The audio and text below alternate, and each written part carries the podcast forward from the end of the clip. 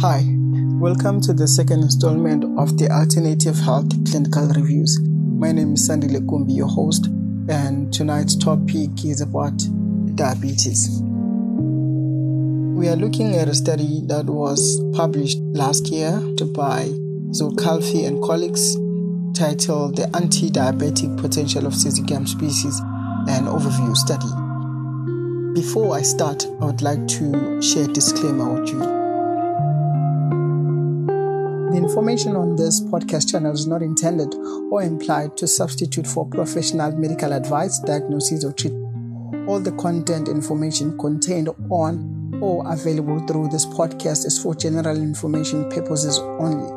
This podcast makes no representation or assumes no responsibility for the accuracy of the information on or available through this podcast, and such information is subject to change without notice.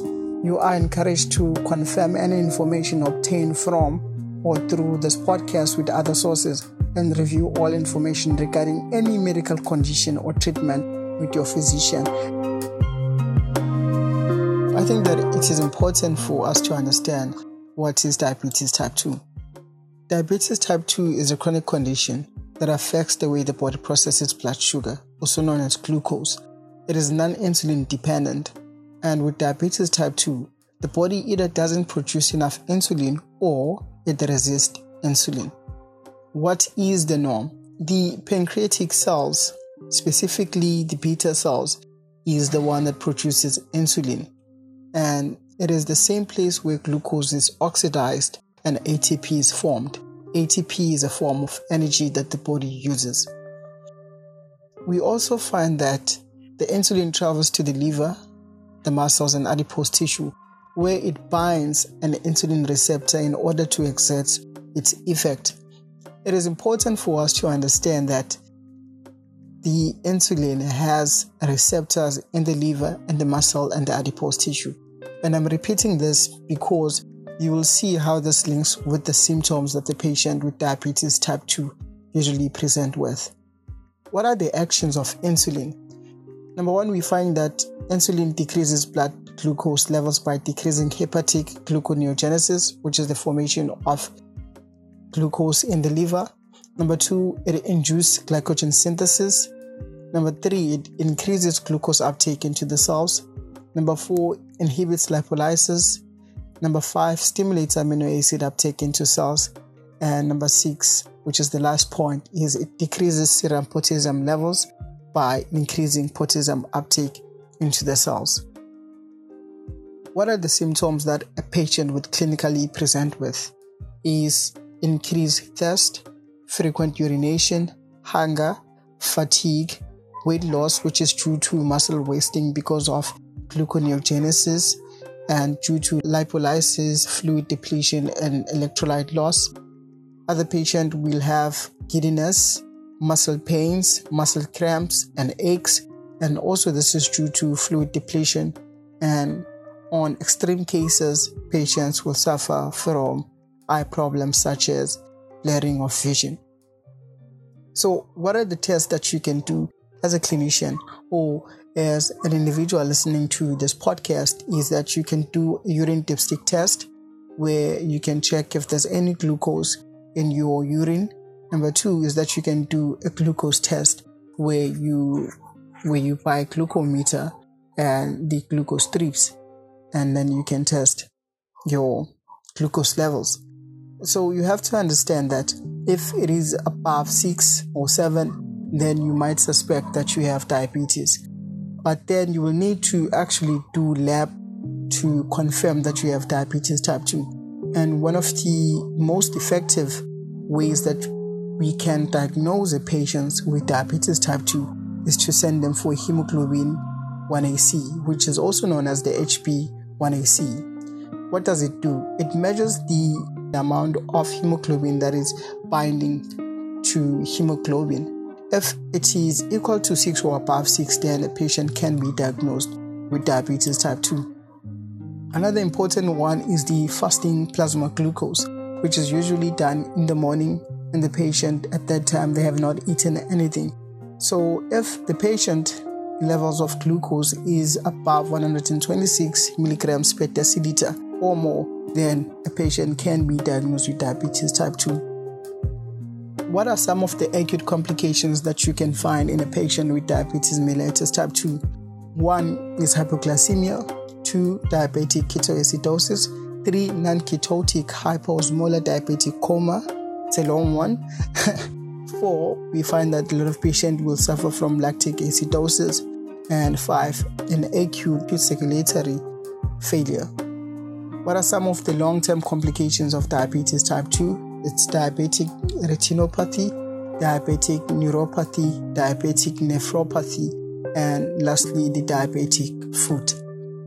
What is the first or primary primary treatment for diabetes type 2? Usually, patients are given metformin, which belongs to a class of drugs known as the biguanides. Although the exact mechanism of metformin is not known, but it is believed to reduce serum glucose levels by inhibiting hepatic gluconeogenesis and decreasing the absorption of glucose from the GI tract and increasing peripheral utilization of glucose by adipose tissue and skeletal muscle, as a result, alleviating the symptoms that the patient is suffering from. Although that might be the case, there is high chances that metformin does not fix the root cause of the problem for the patient. Therefore, that's where we see complementary alternative medicine playing a big role in the management of diabetes type 2. So, one of the species of plants that was studied by Zulcafli and colleagues, it was Syzygium. Syzygium is a flowering plant belonging to a Myrtaceae family and is named after the Greek word coupled, alluding to the paired leaves and branches of the plant. The conclusion of the study showed that Syzygium carries a lot of potential when it comes to the treatment of diabetes type 2 because of its anti diabetic mechanisms and one was that it inhibits the enzyme involved in carbohydrate metabolism. These included alpha glucosidase, maltase, and alpha amylase. So, the purpose of glucosidase is that it breaks down glycosylic bonds of polysaccharides, while maltase will cleave on maltose, and hence they both play a critical role in carbohydrate digestion. On the other side, alpha amylase also cleaves on glycosylic bonds, but mainly off starch and at random sites, and subsequently it forms oligosaccharides and disaccharides. The excessive levels of amylase enzyme usually leads to hypoglycemia. In addition to oral hypoglycemic agents, uh, in this case, that would have to be any primary care or any drugs that is given to a patient type 2 diabetic patient might require insulin therapy. And the reason behind that is because it might get to a point whereby patients are not secreting enough insulin. Hence, medicinal plants will stimulate, or medicinal plants such as Syzygium are able to stimulate the secretion of insulin in the beta cells. According to Sharma and colleagues in 2011 and Sanchez in 2016, they found that Syzygium cumini extract were able to stimulate the insulin secretion of pancreatic beta cells, which is fairly amazing. Sahana and colleagues in 2010 and Sharma and colleagues in 2012 also reported that the same extract were able to reduce the insulin resistance in the cells. And lastly, other species of Syzygium are able to activate insulin signaling pathways which is usually what you want to happen in a patient that is suffering from diabetes. In this episode, we can see that there is major potential for use of Syzygium, and we have had impressive results when it comes to the management of diabetes type 2. And in some cases, we have seen patients that have stopped taking their metformin, and this was an instruction that they got from the clinics and hospitals because of how managed they are glucose levels, their blood glucose levels were, which I find to be very, very impressive. So, if you did enjoy this episode, please leave a thumbs up.